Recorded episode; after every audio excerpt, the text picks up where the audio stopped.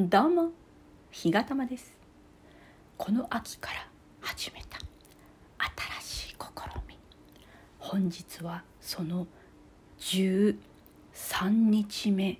でした。13日目ともなるとさすがに効果が出てきたような気がしました。うん。数値的にもまあね変わらないところもあるんですけどでも体感的にあそうなんですねっていう部分がね大きくなってきましたね。うんいいような気がするいいような気がしますよこれは。ね皆さんにもちょっとおすすめしたいかもしれない。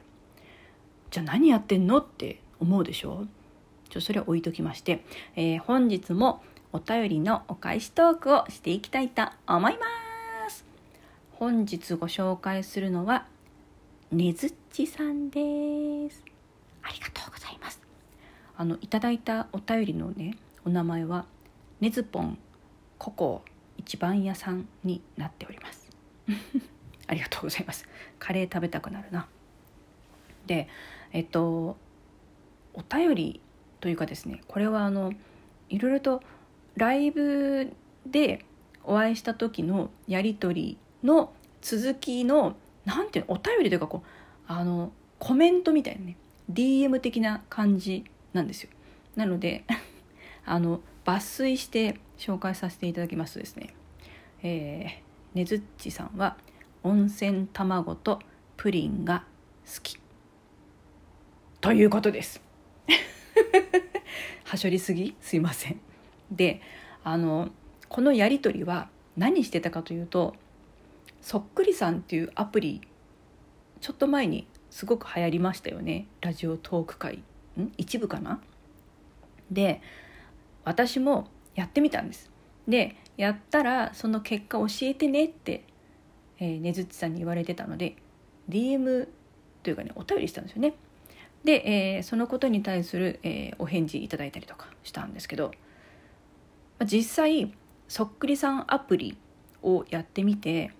何に似てるって言われたかちょっとねこの場を借りて僭越ながらご紹介したいと思います。えー、第3位。あのこれあれです。芸能人芸能人枠っていうのかな。あの女性のね日本の、えー、芸能人枠なんですけど第3位が、えー、吉田昭代アナウンサー80.3%あの綺麗なフリーになったアナウンサーの方ですよね。はい、あの脱力タイムズで有田さんの横に座ってる笑いをこらえている人ですね。で第2位がはるちゃんあの女優のはるちゃんが82.4%。そして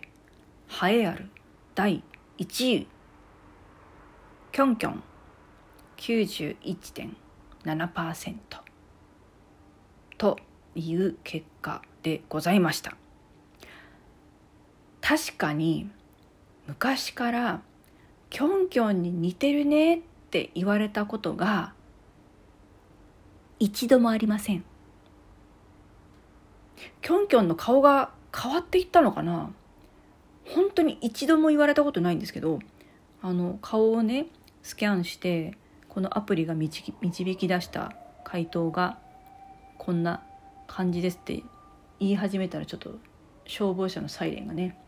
鳴り始めてどっかで火事が発生した模様ですけど私が火つけたわけではありませんので、えー。間違いのないように何を間違えるんだって話ですけどまあ、そんな感じなんですよ。であのねずっちさんの収録トークをねずっと聞いててであの面白いですよね早回しでね。で面白くて聞いてるん聞いててで絵文字もたくさんでキラキラしてるんだけどなんかずっと聞いてたらあのねずっちさんってねすごくこういい人だなって 思思ってうんなんか早回しになってたりそのキラキラの絵文字がいっぱいあったりするけどなんかそういうものをこうよいしょよいしょって書き分けていくとなんかその核になるものっていうかそうなんていうんですかねずっちさんの核核っていうかあのなんていうのこう大事な部分芯みたいなところってすごくこうなんていうんですかねなんかピュアでこう柔らかくてあの尊いもののような気がねしました。で私が好きな収録トークあったんですけどあのもう消されてて 残念ながら消されてて早く聞かないとねずっちさんの収録トークってあの聞いてっちゃうんですよねだからあのどんどんどんどん聞いていかないといけないなって反省したんですけどちなみに私が好きだったのはあのちょっとねタイトル覚えてなくてごめんなさいあの四方を神社に囲まれた町の中で育ったよっていうね収録トークです。だからそれ聞いてたらあのなんだろうな映画見てるみたいな気分になってちょっとね違うかもしんないけどあの大林信彦監督の作品みたいなねそんななんか優しい世界をね感じました。多分ねずっちさんってすごく、ね、あの優しい方なんだろうなってね勝手に私はそのように思っております、まあ、勝手に私が思ってるだけなんでね許してください、はい、あのまたどこかのねどこかのっていうか、まあ、指輪さんとこのね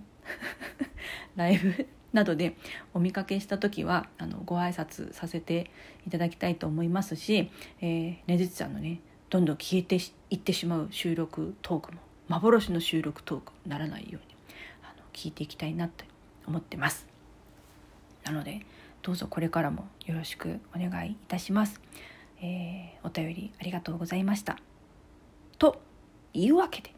本日のお返しトークはこの辺にさせていただこうと思います。ねずちさんどうもありがとうございました。さようなら。